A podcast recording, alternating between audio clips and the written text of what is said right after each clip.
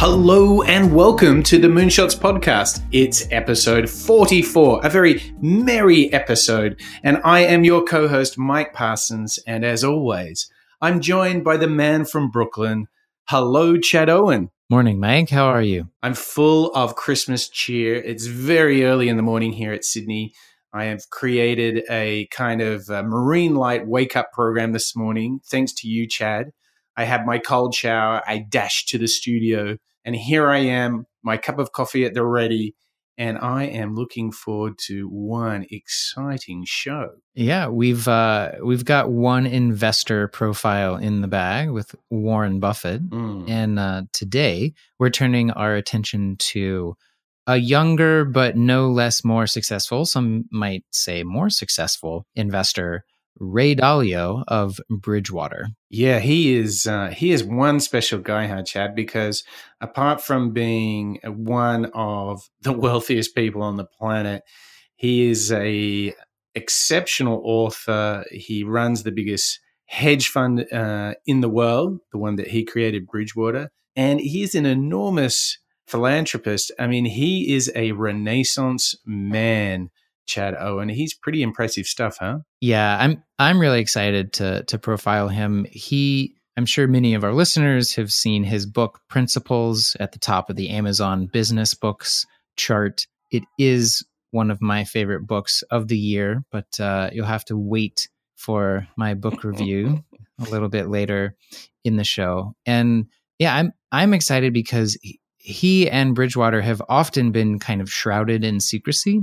And I think as he's in the middle of his retirement, 10 year retirement plan uh, from Bridgewater, he is beginning to open up here in, in his life and work principles, you know, much of his mental models and thinking and, and how he created such a successful hedge fund. And then I think probably closer to retirement or after he retires, publishing um, his investment principles. So we have a ton of really great clips. I mean, he's also just very well spoken mm-hmm. and does a good job of of explaining, you know, how he thinks about things. So I'm I'm real excited to to talk with you about what we're learning from Ray.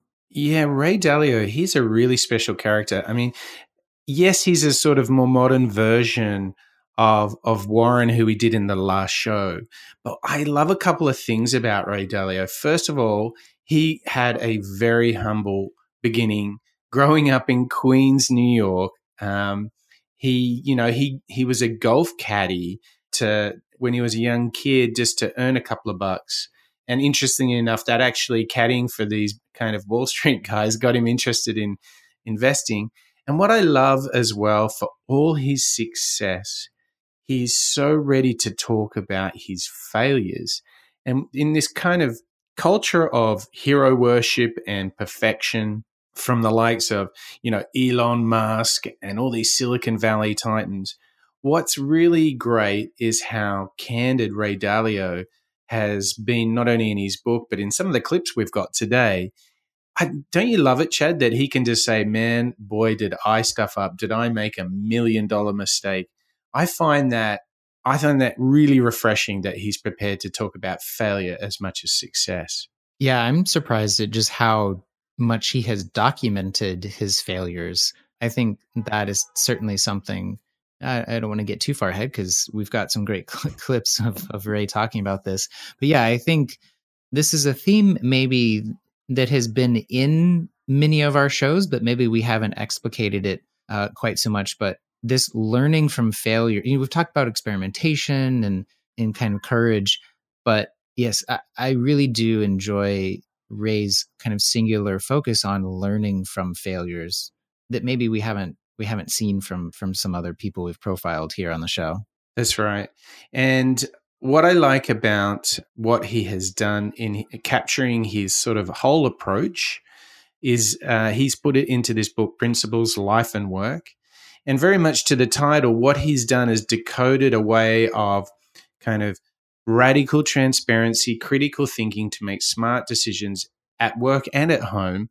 And we've got somebody who ha- is just perfect for our show. I mean, because we always ask not only what did they do, but how did they do it? And quickly followed by how can we do it? He, Ray Dalio, is absolutely perfect for us at the Moonshot Show. Before Tra- uh, Chad launches our first clip, I think it's, uh, we just want to remind everyone check out moonshots.io for all of the show notes, the clips, all the historical shows. We're right in the middle of our investor series. We recently did an author series.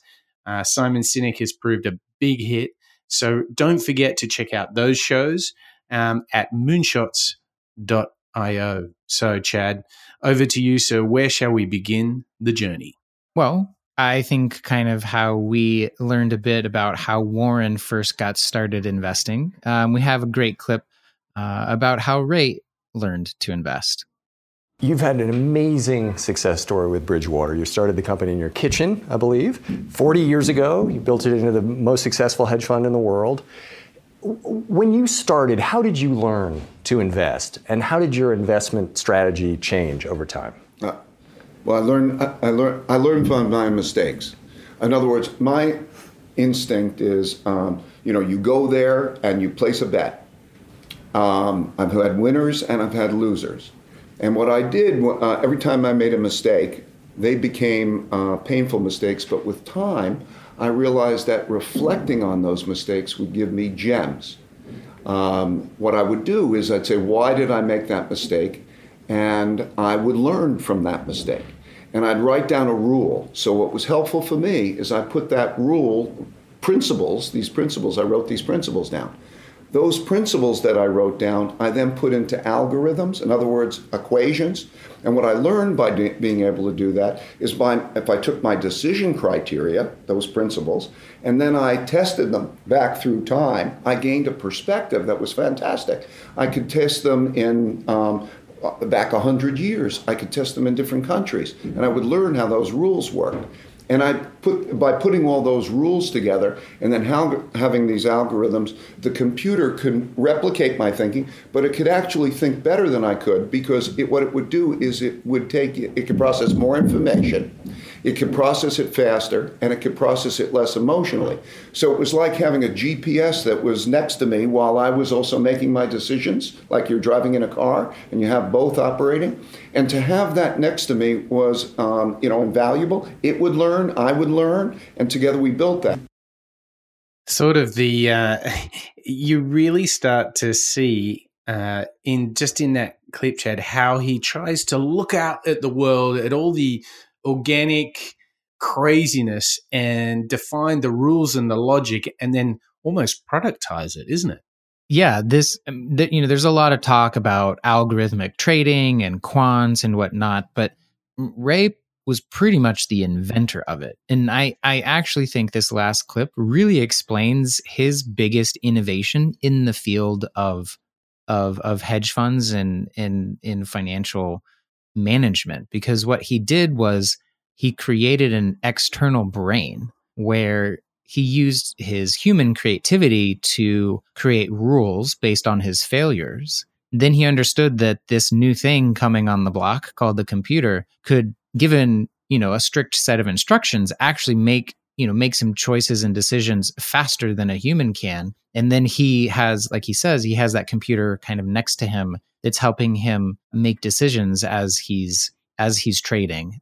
I mean, I you really can't give him enough credit for how kind of revolutionary that was at the time, and it that I believe is really the source of Bridgewater's success is mm. that that simple workflow of his is is what they do day in and day out. Mm. It's no longer just him. Like he said, he has has a, a big team of people that think differently than him that are putting in new perspectives and new rules right. to more fully fledge out the algorithms um, from which they're using to trade. But yeah, that's essentially what he's been doing for for his entire career. Yes, and I think what we can learn from that, not only in the world of investing but beyond, is it's all about seeing the patterns that lead to success. So in in your world, Chad, I am for sure that you have developed sort of at least a subconscious level a number of building blocks of what makes a good story and how to produce a good story and you know the requirements good lighting clear script like etc etc I think we can all look around us and start to write down the things that are working and why. And we can almost be little like mini Ray Dalios and try and write the algorithm to our own success at work, in our practice, in our functional craft, if you will. But beyond that, and you know, a great example is I know my little algorithm for a good day starts with having a good sleep and exercise and you know writing in the morning. These are all, these are all part of the formula. I love w- what he has done here, and I think it should inspire us all to really look for the patterns that that lead to successful outcomes. Don't you, Chad? Yeah, I'm kind of curious how I might start a little failure journal and then some rules of my own. I can think of probably a couple here in the past few weeks mm. uh, that might be good good learning yeah. learnings from me. Yeah. Every everything from don't try to run 10 miles in a week when you haven't ever done that before because you'll injure yourself. Was this a to, recent uh, was this a recent escapade, Chad? Yeah. Oh yeah. Gosh. Decided I want to train wanted to train for a half marathon next year and uh, I w- went out the gate strong, a little bit too strong. Ooh. Ooh. But um yeah, no that that that's really I I think what I'm going to take away is, yeah, uh, find a place or a way to to email myself in the future or make mm. a note of, of mm. some recent failures and, mm. and, how I might learn from them. This idea of creating rules that help inform decision making. So good. It it it, it sounds almost like too simple and too easy, yeah. but I, I'm definitely gonna gonna try it. Awesome. Well, let's check in and see how that goes. In the meantime, I think one of the, the interesting things is for a lot of us who don't work in Wall Street, there's all sorts of new vocabulary, ideas, um, entities that exist in the Wall Street. You know, we hear about the quants and the algorithms and, and so forth. Now, what's really interesting is Ray Dalio founded and created the world's biggest hedge fund but actually it's very different to to say for example berkshire hathaway where warren buffett uh, has been dutifully working for a long time. So this next clip we're going to listen to is a little bit of you know economics 101 this is uh, ray talking about what is a hedge fund. So it's a structure within which um, investors can do all different things. Like a mutual fund, you might say some people are value investors, some people invest in bonds, some people invest in stocks. People do all different things within a structure called a hedge fund. So it's a particular structure that allows people to do all different things. Basically, though, it allows you to invest without um, um, uh, much in the way of uh, restrictions, traditional ways. I can sell short as well as go long. If something's going to go, if I think something will go down, I can sell short. I can go into any market. I can go into stocks or bonds or commodities or gold or anywhere that I want to go within my agreement with my client. Um, so I give me the freedom to approach the world to look at whatever's good or whatever's bad. And so it's a it's a vehicle that allows me the freedom to invest so the interesting thing here, Chad, is he's playing in a much bigger space mm-hmm. than that of Warren Buffett. Because essentially, what he's saying is he can go long, short, oil. It doesn't matter as long as it's an investment vehicle. He's free to play in it. I find that a little overwhelming because I struggle to even keep up with the machinations of my stocks. To think of multiplying that into all sorts of different universes enormous freedom, but it's sort of like an infinite playground, really, isn't it? Yeah, but I think when you marry that with his with his endless list of of principles, yeah. I think you know in, many ways Ray has kind of I'll just I don't know a way to say it, but he's computationally created these principles and and algorithmically programming them. If you remember, Warren was also talking uh, about things in a similar, probably more basic, rudimentary way. But, you know, there's only a few, you know, Warren doesn't take many shots because he wants to be sure that the shots he's taking are going to be ones that he makes. And, and, so while I think Ray is good at articulating how that happens and how he does that, I think you know at the end of the day, all good investors are doing something quite similarly. But you're right in that Ray's playground with Bridgewater Associates is much larger because they're not kind of hemmed in mm. by more traditional and conservative business models, you know, like the con- conglomerate that that Warren operates, yes. where he's actually buying entire businesses or majority stakes in businesses and and turning around the operations in such a way to optimize you know the the profitability and sustainability of those companies i think bridgewater and, and most other hedge funds want to be far more liquid uh, in being able to move their money around um, so they're not necessarily interested in in buying up whole companies sure they might buy a bunch of apple stock but you know, they're not going to try and, and buy Apple and tell them how to uh, how to make the next iPhone. Exactly, exactly. What I find though, is what I really like about Ray, and what almost demonstrates how well he has critical thinking down, is you would think he'd be into every new hot new investment vehicle, but that's not quite so, is it, Chad? No, and I'm sure there's a lot that breaks his rules. Mm. And because they break his rules, he's simply able to ignore them. So this entire cryptocurrency craze, I think he has just let let slide by because um, you know it, they probably just didn't fit his rules. But here's here's a great clip of him actually talking about how Bitcoin Bitcoin specifically is a bubble that you know he's he's not really interested in. There are two purposes of a currency. Is it a medium of exchange? And is it a storehold of wealth? Those are the basic ingredients. Bitcoin is not an effective medium of exchange by and large. And, uh, uh, uh, if I go, I have a Bitcoin, I want to go buy things. It's not easy to buy things with the Bitcoin. And in terms of a storehold of wealth, a storehold of wealth uh, more reflects, like gold, more reflects the opposite of what money is doing, right? And so you look at it, it's a storehold of wealth. Bitcoin is a speculative, uh, it's a speculative bubble, right? Its price is like a greater fool theory in terms of its price. If you say, what is its intrinsic value? If, if Bitcoin was made into a more effective medium of exchange, and also uh, operated in terms of a storehold of wealth, not of the reflection of that volatility, it would be a, a viable instrument. It is, to me, a vehicle for speculation that's attracting people in, and it has all the classic ingredients of a bubble. People leveraging themselves up, and it doesn't have the, that same intrinsic value. Even the privacy value, okay, is suspe- suspicious. In other words, it has a purpose to some extent.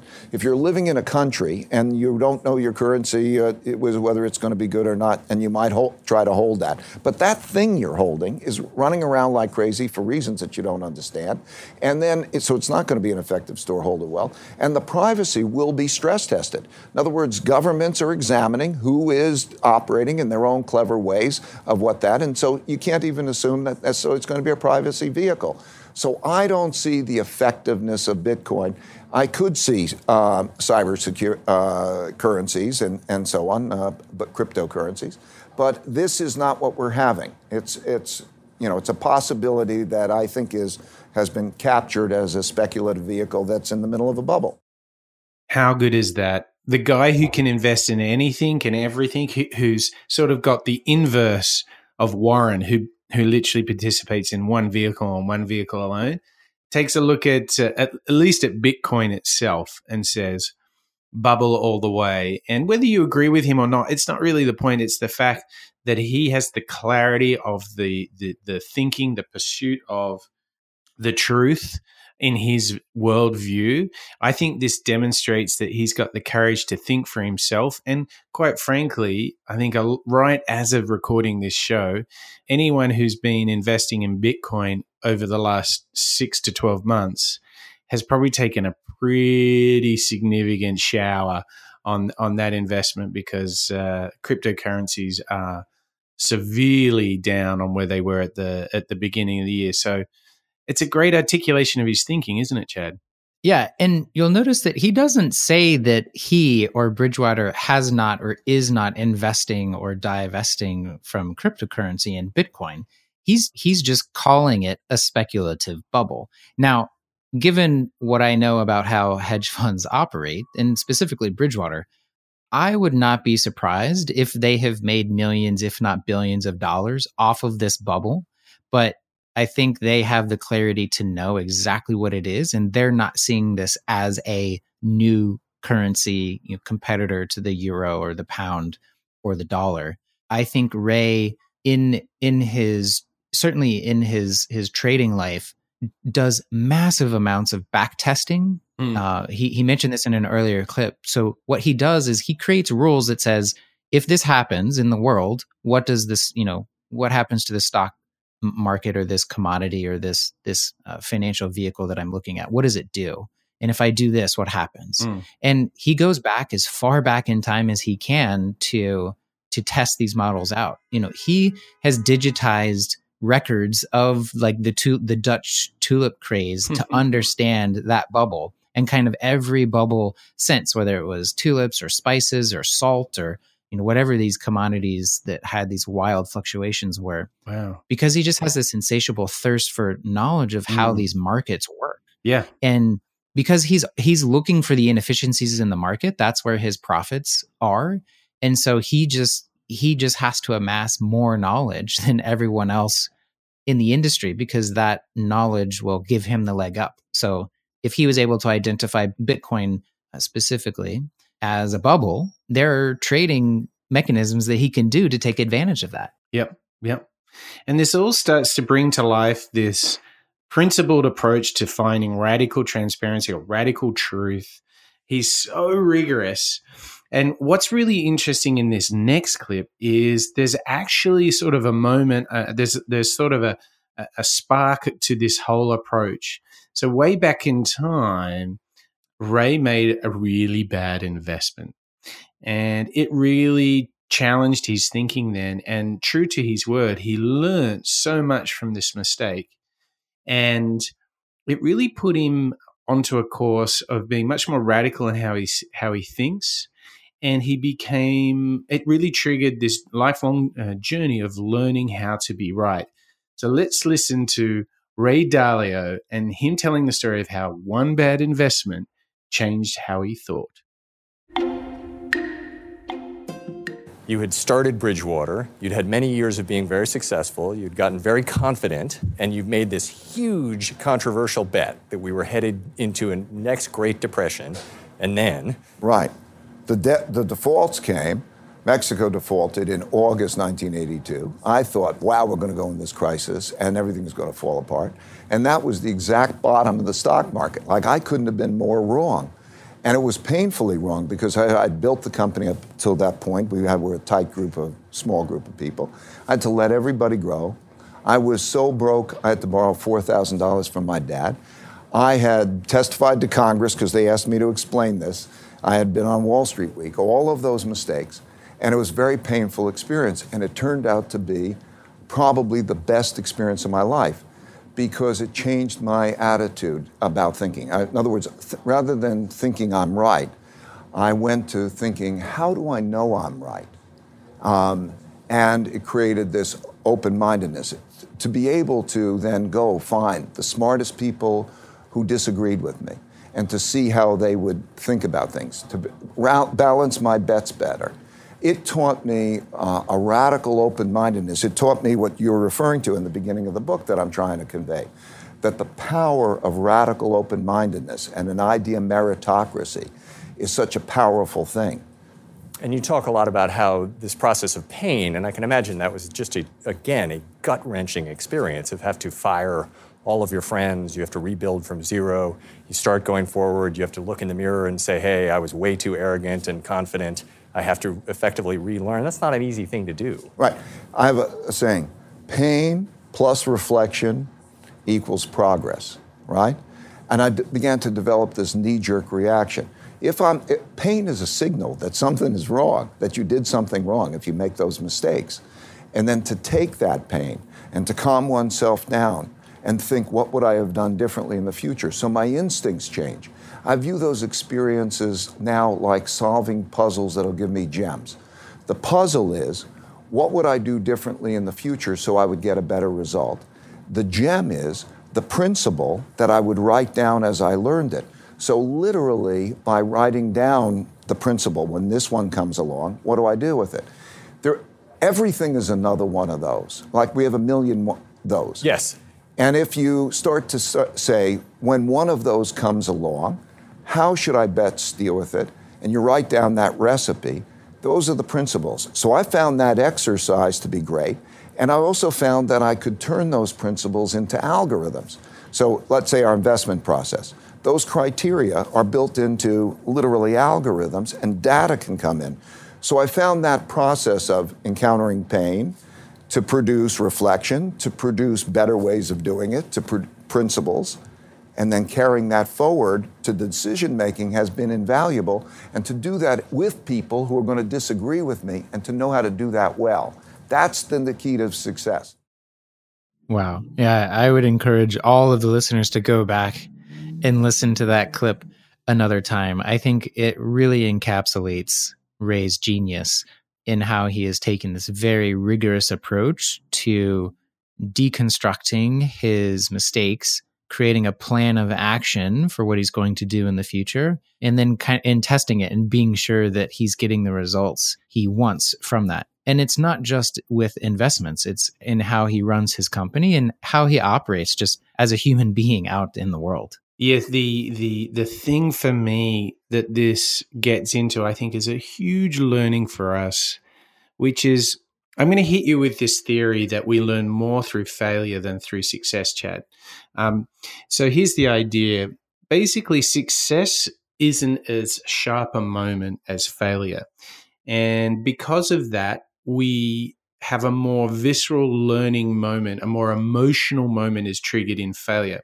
Success is more of an undulating, uh, softer curve, and you know you can be you can realize you're successful maybe when you achieve a certain benchmark or you receive an award. But the journey is made up of thousands of little experiences, so it's hard to to sit there in the moment going, "Oh wow, I'm having a learning moment in success." Whereas with failure, we often have these uh oh moments, just like Ray was talking about in that clip.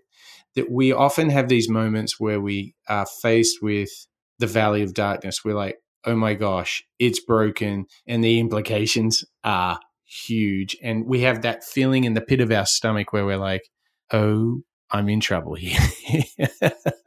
yeah. Did- I, uh, well, I, I would actually, for me, I think it's a little different. Failure for me is a much greater instigator for change Yeah. than success. But I also think that our successes can get overlooked. Mm. And as as you're kind of talking about not not celebrated or even just recognized Right. in many ways. And I just don't want us to lose sight of yes, it's important to kind of document failures and, and create principles around the learnings from those failures. But at the same time, I think you should document the successes. If something works, yeah. you know, codify it and be sure that you're doing it again. Oh, yes, sir. Right. Yeah. So, but you're absolutely right in that kind of the emotional pain and turmoil that comes with failure is a, a big instigator for change. So I think if you're, you know, if you're looking to do something different, then you can probably kind of rebound from a failure into that new thing, into that pivot. Oftentimes it's kind of hard to to to learn from successes. I think as as you're saying it, we just put so much more emotional weight into our failures. That's right. And I think what you're what you're getting into is a very strong point about I think if you're anyone who who's a a driven person, you can get into the bad habit of as soon as you achieve something, rather than enjoy that moment, you're already thinking about the next thing. Mm-hmm. And when you fail to appreciate what you've achieved, you can get into this, you just get overworked. Like you just become in this unrelenting cycle of demanding perfection. And the greatest irony is that you never achieve perfection because you're striving for perfection. Mm-hmm. So it's an, it's an impossible outcome. And certainly anyone who's very driven can often find themselves quickly falling into the trap of never taking a moment to reflect upon success. And I think reflection was what Ray Dalio did so well when he felt the pain of that bad investment. And if I just step back a moment, we've in this first half of the show, we've learned that he's all about this search for radical truth through basically finding out what are the algorithms, what are the patterns in how things work successfully, and how can he use those. He has this enormous playground that that is a hedge fund where he can invest in anything, and he has the self discipline to call things like Bitcoin in his mind what he thinks they truly are, which is a speculative bubble.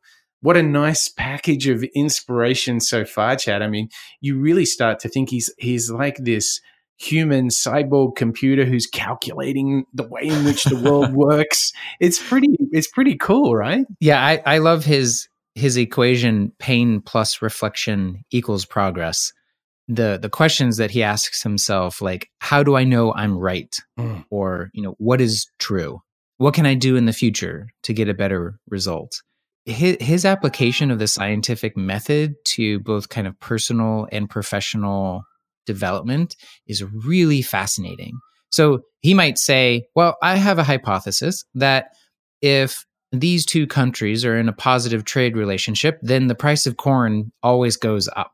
And then he takes that you know hypothesis mm, and mm. puts it through all of his back tested of hundreds of years of data to see if that's true he also has conversations with people who have the opposite hypothesis of him and they debate it and he is never satisfied until he has exhausted all uh, means and methods to figure out yes. if he is right. I, I love I, I love what you called out there that that thoughtful disagreement that he actually encourages in his firm, and he talks about that in his book, doesn't he? Yes, this is a, a great chance uh, for us to to bring up his book principles uh, again, which I, I highly highly recommend. Uh, I think I've gifted it to three people. Whoa! I, I haven't quite figured out how uh, Amazon Australia works, Mike, but uh, you might you might be getting a copy here pretty soon.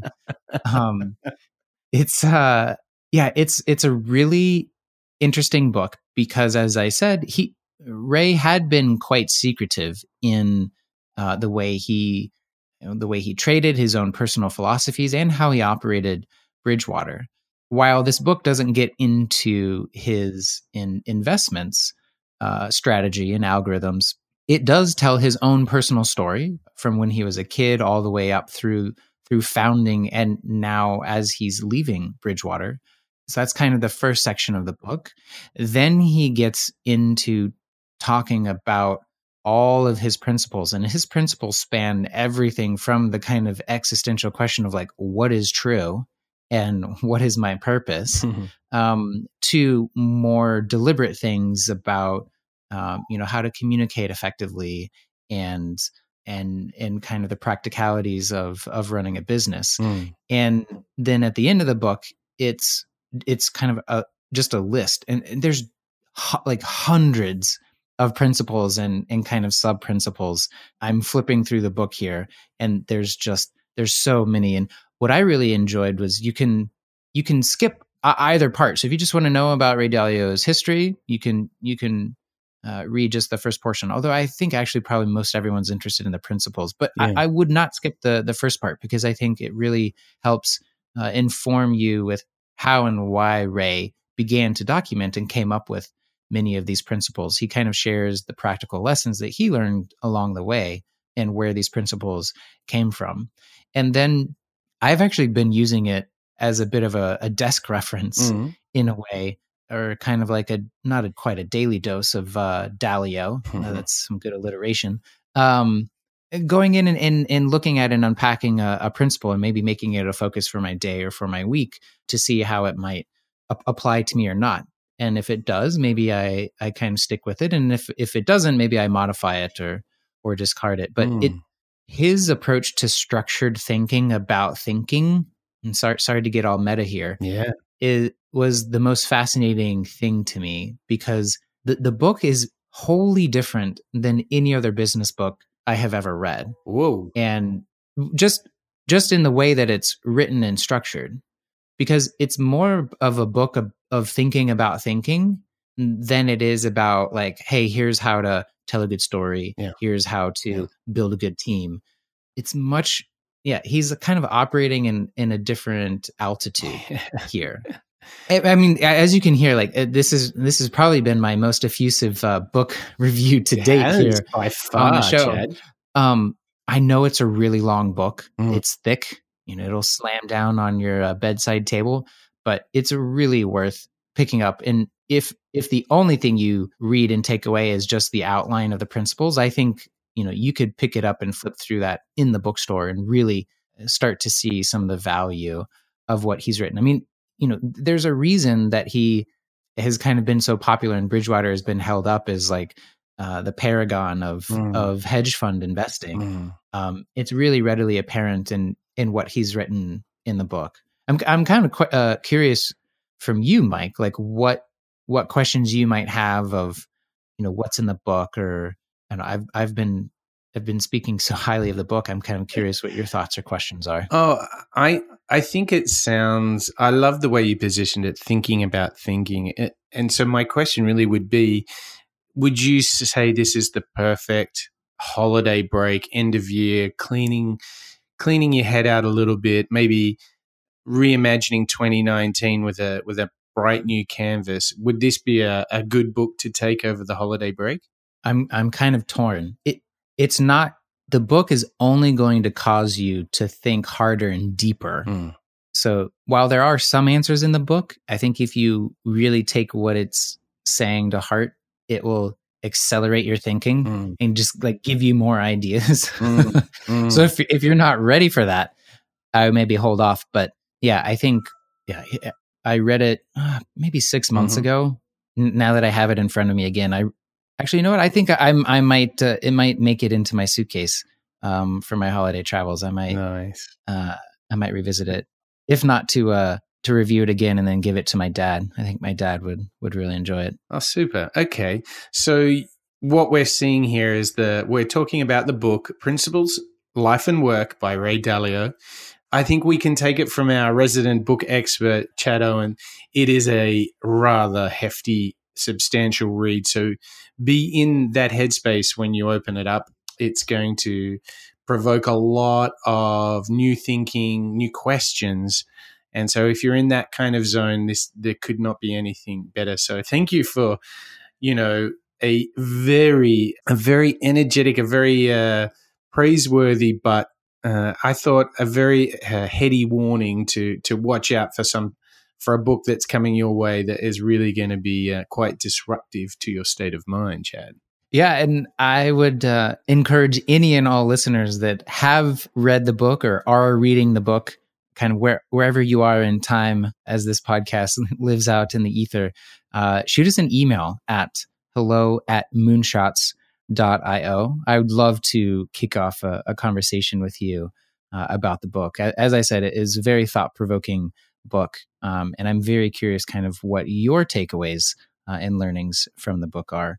It's also a reminder that you can find links to this book and all of our clips and things we reference here in the show at moonshots.io. Nice. But the show's not over. We've got uh, quite a few more clips, right, mate? Oh, yeah. I think we're going to now go into a world of behaviors, attitudes, how Ray Dalio sees the world, and how he got there. And so I think there's lots of great tips here for, you know, entrepreneurs, founders, innovators, product designers, you name it. There's something for you in this next couple of clips. And I think we're going to go and start with how really get into the kind of fundamentals of Ray hitting rock bottom in his career and how this led to changing his state of mind. So, if you want the sort of transformation moment, get ready because we're going to listen to Ray Dalio talking about hitting rock bottom. You made all these mistakes and learned from them without going bankrupt, which is what happens to a lot of investors. Or did you go bankrupt a few times in that period and then come back? No, I, uh, no, but I had one. I had one crash, 1982. I did calculations that um, um, American banks had lent much more money to emerging countries than those countries were going to pay, back, and um, and I those calculations very controversial. Those converse, uh, calculations were right. Um, the countries, uh, Mexico in August of 1982 defaulted. A number of countries happened. We had this big debt crisis. I thought the economy was going, uh, and the stock market would go down a lot. The stock economy and stock market went up a lot. I, um, I was so, uh, I lost money for me. I lost money for my clients. Uh, I was so broke that I had to borrow $4,000 from my dad. This was very, very painful. But it turned out to be the best thing that ever happened to me because it gave me um, it gave me a change in mindset. It gave me a realization. Essentially, I went from a state of mind thinking I know to a state of mind of thinking how do I know, um, and and then trying. And it gave me an open mindedness. It gave me a fear that balanced with my hum, with my aggressiveness. But the most important thing that I learned is that kind of that fear and the humility in order to balance those bets. Hmm. Humility to make those bets. Like, is that not where it really comes to, right? Yeah. And like, to be clear, we're talking about losing millions and millions and millions of other people's money. ouch, ouch, ouch. yeah. It's not, it's not like stubbing your toe. Uh, it's, uh, it's much worse than that. Oh, okay. And I think you don't hear like despair or distraughtness kind of in his in his tone as he's recounting this story. He really saw it as a I never want this to happen again. What do I need to do to ensure that that doesn't happen again? Here's where he's writing down his principles and then using those to guide his way forward again. Yeah.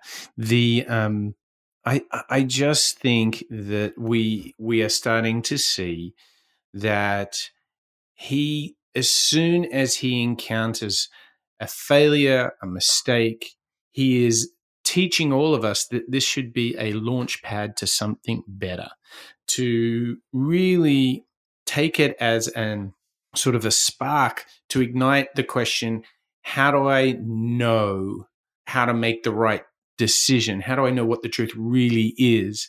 Rather than dwelling in self pity uh, he's feeling the pain. You can hear it, mm-hmm. but he's like, almost immediately, this is how do I do it better next time?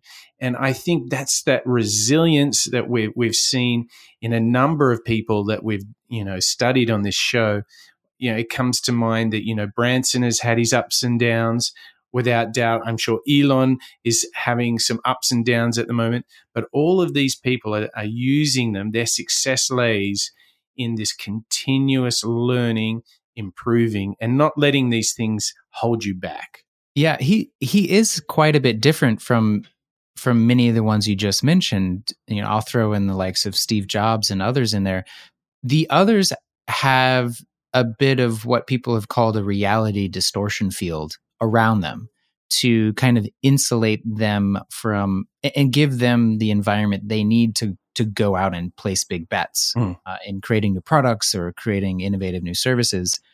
I, think Ray kind of has the opposite of a reality distortion field. He has like the truth ray gun, I'll oh, call it. You know, yeah. he he's just like he wants to know the absolute truth about things. Yes. So in a way, he's creating an environment through radical transparent radical transparency and openness to shine as much sunlight into the system as possible. Yeah. And it, it seems to be working for him. Yeah. Um, but that's an interesting distinction that I think I would make between him and, and some of these other entrepreneurs and innovators that, I mean, I'm sorry, Elon, but like you're not really quite living on planet Earth. Um, oh boy, is that the truth? But you know what? It's such a good point, Chad. Like he he thrives in knowing exactly the facts and what is really happening. He hates the distortion field, Ray Dalio. I mean, he's the polar opposite of Steve Jobs. He wants to know where it is. And what's really, really thought provoking is he thrives on navigating the truth. In fact, there is this body of thinking that we have in this next even if it hurts a whole lot. Oh yeah, yeah, but wait for this. He loves the challenge of navigating through the facts and the truth, the puzzle, the maze. He wants to overcome that. In fact, he thrives on seeing life as a jungle. And he wants to experience all the ups and downs and get on the other side. Like he thrives.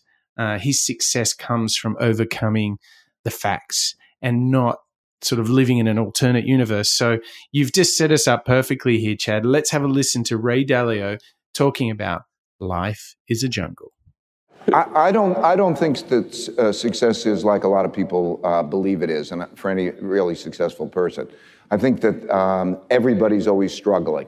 And what happens is, you know, you just struggle at a higher level. It's like learning how to ski or play some sport, and you're just kind of doing this higher thing, but it doesn't feel like that. It, it just feels like I'm struggling, and I think it's um, uh, and and it's and it's a good feeling. I, I the way I think of it is. Um, I've always thought that it's like, in order to be successful in life, you have to cross a jungle, or you could stay on the other side of the jungle and not cross the jungle. But if you choose to cross the jungle, the jungle has all sorts of things that can do you harm and bite you and everything along those lines. And so the best, best way to do that is to go into that with people who can see things differently and watch themselves and struggle to make it to the other side. And then what I've discovered along the way is that it's always a struggle, and I enjoy being in the jungle. I don't want to get to the underside. I don't want to get out. So that's what it feels like to me. Hmm. It it's really interesting. His uh, analogy to the jungle reminds me of the definition of of flow from Mihaly Csikszentmihalyi. In uh, you'll have to go to moonshots.io for the uh, the spelling of that. But if you just search for flow, uh, on Wikipedia, you'll you'll come up with with the book and the body of research. Uh, this idea of kind of struggling with something that's just outside of your ability and comfort level. I mean, it seems like you're just doing lots of hard work, but if you kind of step back and look, you actually can understand that you're kind of moving up in in skill, uh, you know, moving up in in in in the levels. And I, you know, I think that's how, what I'm taking away as he's describing the jungle. The the jungle is kind of that place that's just dangerous enough, just challenging enough, just enough of the unknown where it will stretch you and your teammates far enough to, you know, to, to get out there and, and do something really uh, novel and, and innovative. Yeah, the the my thing that I really really appealed to me for here is there's almost like oh he's still struggling like he just said I, I, you know, I just struggle at a higher level. I, I like the idea that, you know, this comes back to what we were saying about perfection, um, and to always be striving for it. He is he is working as hard now as he was, you know, in 1982 when he faced those challenges. What I love is that he thrives on the challenge of going through the jungle. He's not trying to get around it. He's not trying to shortcut.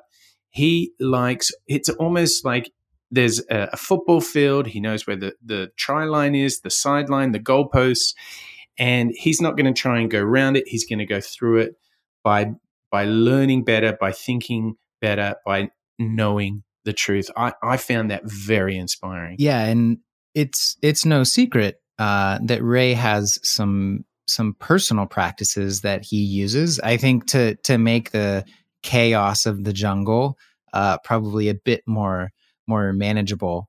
Um, I think I first heard him on interviewed by Tim Ferriss talking about meditation. So of course Tim and, and Ray are gonna geek out about meditation, but um, I think it's it's one of the first explicit mentions from the innovators we've uh, profiled that it's it's such an integral and important practice for them. I, I know many of the others that we've spoken about. Meditation was a big you know part of their lives, like Steve Jobs and and others included. But we have this this interesting clip from from Ray talking about uh, meditation and and how it's helping him uh, achieve you know a different uh, a different perspective. There are different parts of our brain that have a very big influence on us. The amygdala is the part of the brain that has the fight or flight that produces anxiety um, the prefrontal cortex is the part of the brain which we call for executive functioning, where it's the part that's reflective. It's the part that um, we, we are calm and we say, do we want to do that? Do we not want to do that? We put things in perspective. Those two parts of the brain are fight for with each other. In other words, the passion, I'm going to do that because it's exciting, but it may be harmful. The other part of the brain says, and you don't want to do that. And so that whole emotional fight or flight part of the brain during meditation, um, through brain imaging, they see that that calms down and the prefrontal cortex lights up. So um, that open mindedness creates um, where creativity comes from because creativity is not coming from the working the brain in the I will work hard and think about it in that I will muscle it through. It comes from this relaxation. It's just like it's an opening up and, you know, take a hot shower and don't be thinking of something and some great idea comes through and you grab the great idea. So meditation is very much um, like that. It opens it opens the mind, creates an openness, a freedom. It's uh, in which that I don't know whether we would say intuition or those that creativity just kind of comes through, and it creates an equanimity. That, in other words, you could step back and you can um, put things in perspective. It doesn't lessen your emotions. The emotions are the same, but you can step back and say, I'm not going to be controlled by that emotion, or let me put things. And I think it then helps to see things at a higher level. Yeah, seeing things at a higher level. I, I mean, you can almost feel as he's speaking there that that sort of thirty-five thousand feet perspective that he seems to have, and and I think the parallel that I'm I'm drawing from this and, and really learning about is in sport and business. If we let our emotions get the better of us, we can make very silly decisions because the emotion blinds us to the truth. And what I love is how he gives us a very practical suggestion here that through meditation, he can calm the mind, calm the emotions, be more thoughtful, more reflective, and draw better insights. And, he, and I liked how he said, well, you still re- react emotionally to things, but you can almost go to a place where you can calm down. I thought that was really powerful, Chad. Yeah, and I think he I don't think this is the only source of inspiration and creativity, but I think he's absolutely right in in engaging engaging with a meditative or in a meditation or meditative like practice does create an opening or a window for creativity to flow through. Oh yeah. You know, I, now yeah. you can literally sit down and you know do a transcendental meditation with a mantra or like for someone like myself, you know, I treat walking my dog as a sort of moving meditation. For for others, it's mm. sports, you know, swimming or running.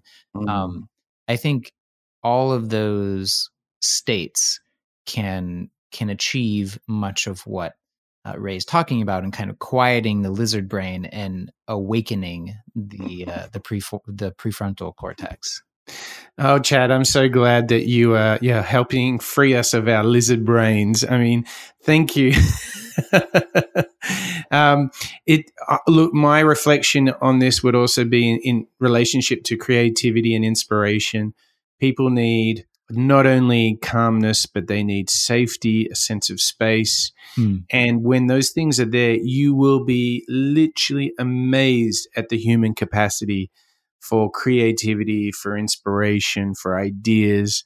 I think it lays within us. I think those that are creative are just better at getting it out, quicker at getting it out. Mm. And uh, I do believe that we've all got some creative potential inside of us. I'm kind of sad that we're at the end of, of the show. Don't let your lizard brain take over.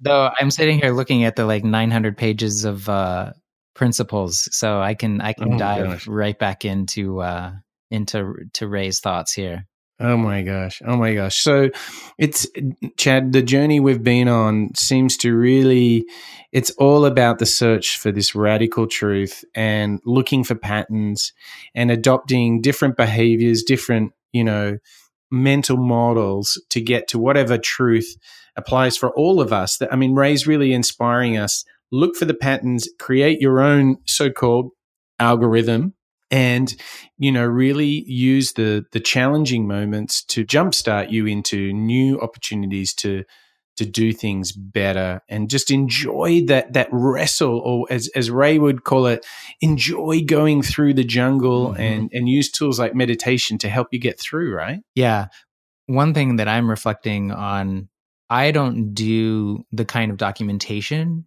that Ray does, both kind of personally and professionally, to kind of create to learn from my failures and create my own rules. Mm. That that that's one thing that I'm really curious. You know, I, I carry kind of a a pocket notebook with me all the time. Maybe maybe that can be a place for me to write down my my observations and and create some some rules and, and algorithms for myself.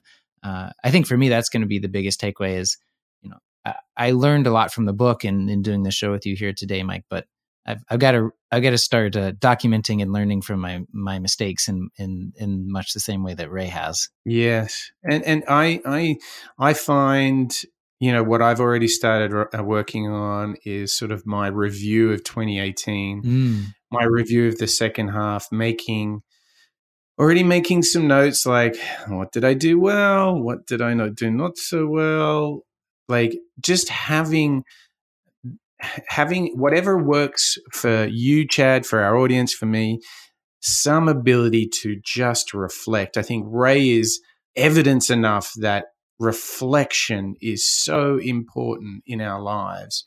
If we want to do things a little bit better, then we we've got to reflect, right? That's that's without a mm-hmm. doubt that's what he's encouraging us to do. Mm-hmm. Just think take a moment and just think about what you've done.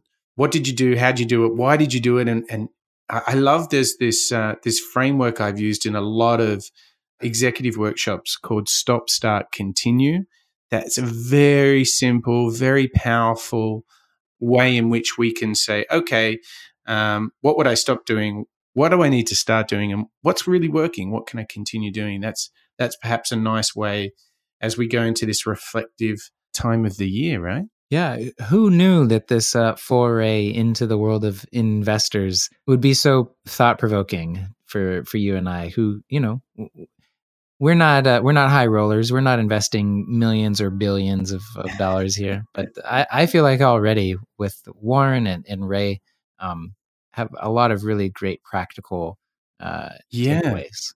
Surprisingly thoughtful, surprisingly, if you will, a little bit beyond the world of finance.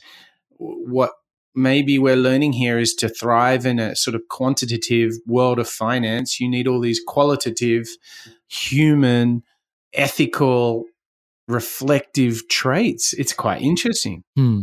Yeah. I, I th- yeah. At the end of the day, you know, the economy is people. Yeah. So if that's what they're trying to map and and react to, then yeah, I think that deep understanding of of people is going to give you a big leg up no matter the numbers you crunch and algorithms you you create. I totally agree. I totally agree.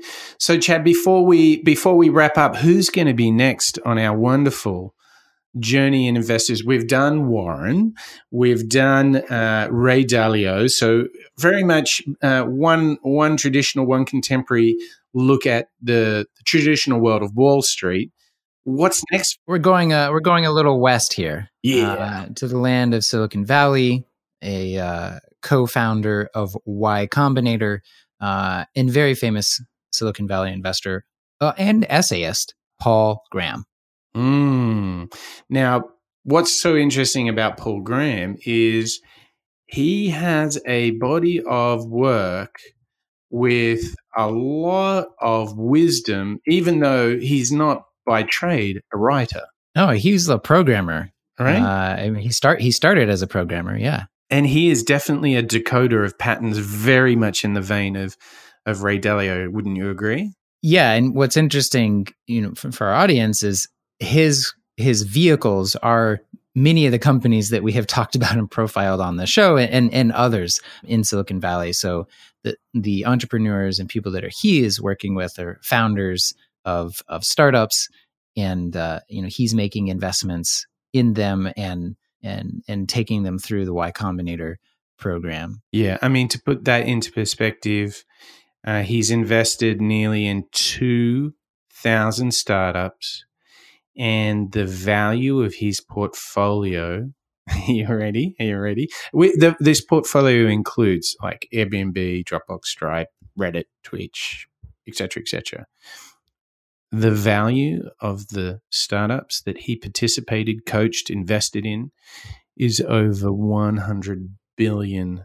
I feel like it's uh, one hundred billion dollars. Yeah, but it is quite profound. And you know, Marc Andreessen, who we reviewed on the show, he says the Y Combinator, the the the program that uh, Paul created, is the best program for creating top end entrepreneurs that has ever existed. So he's essentially saying this guy is the Uber coach of the best entrepreneurs in the world.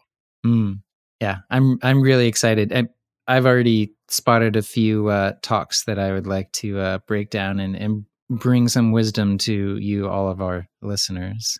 Super. Well, Chad, thank you to you. Thank you to our audience. We've done another delightful, inspiring, and somewhat surprising show where just these series just keep giving inspiration to us both. I mean, I, I just really can't say thank you enough to you. It's it's a total blast, and I can't wait to jump on the show and uh, look at the world of Paul Graham and Y Combinator next week. It sounds like you're going to have lots of reading, lots of YouTube talks to look at over over the holiday break. Are you, are you pumped uh, for your for your journey and eating too much, drinking too much, and reading too much, Chad? Yeah, yeah. But uh, wanted to say happy 2019 to all of you listeners of the show. While Mike and I are still stuck in 2018, you'll be you'll be listening to this fresh anew in in the brand new year of of 2019. Fantastic. Well, Chad, thank you again. We wish all the best to our listeners, and we'll see you next show where we get into the world of Paul Graham. Chad, take it easy, and we'll see you, our audience, on the next Moonshots podcast. That's a wrap.